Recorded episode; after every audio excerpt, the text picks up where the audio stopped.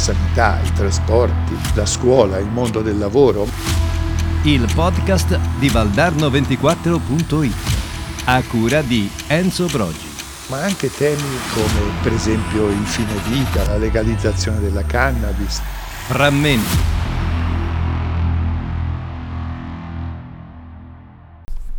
Rambaldo Macucci era un uomo piccolo piccolo, ma con un grande cuore ed una testa fantastica.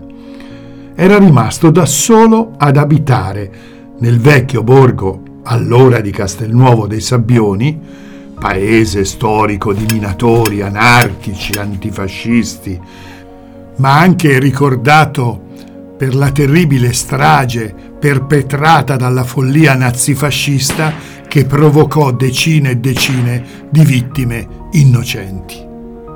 E così Rambaldo si era serragliato in tre stanzucce con dentro libri, disegni, poesie, reperti archeologici di quando il Valdarno era una foresta tropicale e c'era l'Elephants meridionalis, il Pliocene, e anche però attrezzi dei minatori, ricordi dell'eccidio, quel che era rimasto del borgo dalla escavazione mineraria per estrarre il prezioso fossile che alimentava la grande centrale termoelettrica.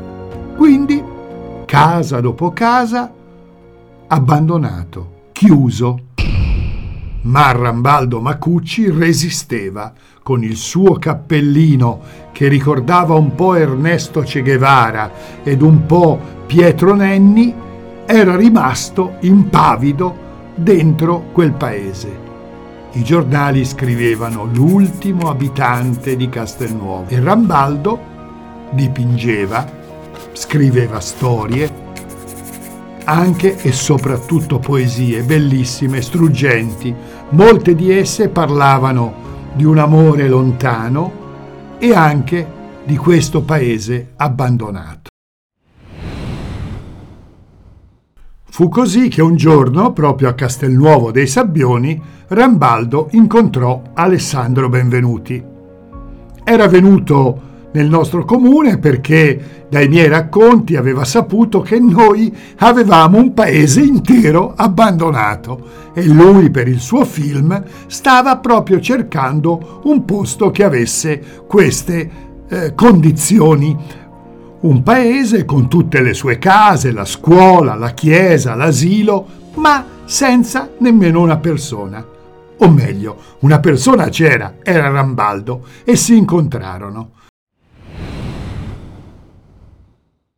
Come tutte le cose del cuore ci si ritorna e Ivo è uno dei film che mi sta più nel cuore, ma non solo a me, proprio a, a tutta la mia famiglia, a, a cominciare dalle mie ragazze ormai che all'epoca bimbe si erano perdutamente innamorate di Ivo, tanto da chiedere al loro papà, ma Ivo quando torna?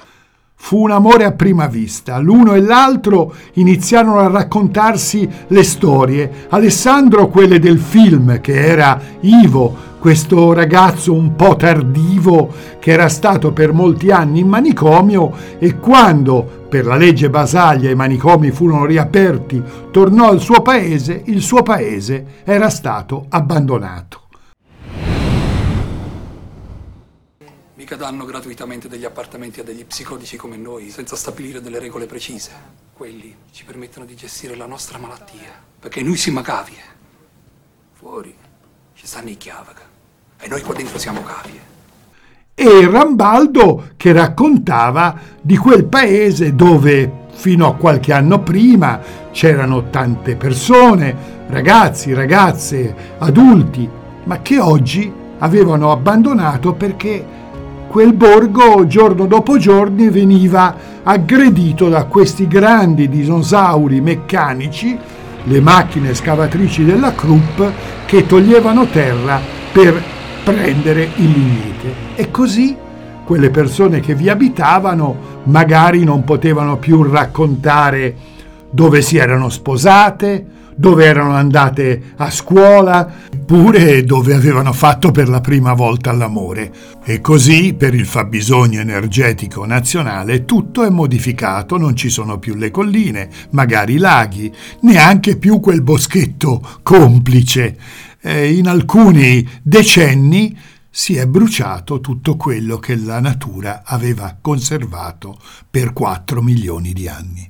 Allora, questa mattina ve la preparo io la colazione. Però non fateci l'abitudine, eh? Ah, perché non guardate la stanza intanto? Eh, Antonino, che dici? Mostriamo la stanza Ivo? La stanza 2 è la numero 5. Rambaldo adesso non c'è più.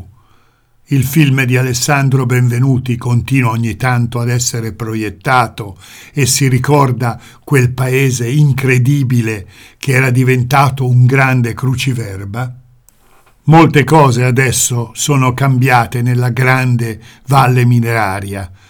Attività turistico-ricettive, sportive, punti di ristoro e progetti, tanti progetti che l'amministrazione con capacità sa ben governare, uno su tutti, quello finanziato dal PNRR, che consentirà a Castelnuovo, adesso in Avane, di tornare velocemente a vivere e sono sicuro che Rambaldo sarà parecchio, ma parecchio contento.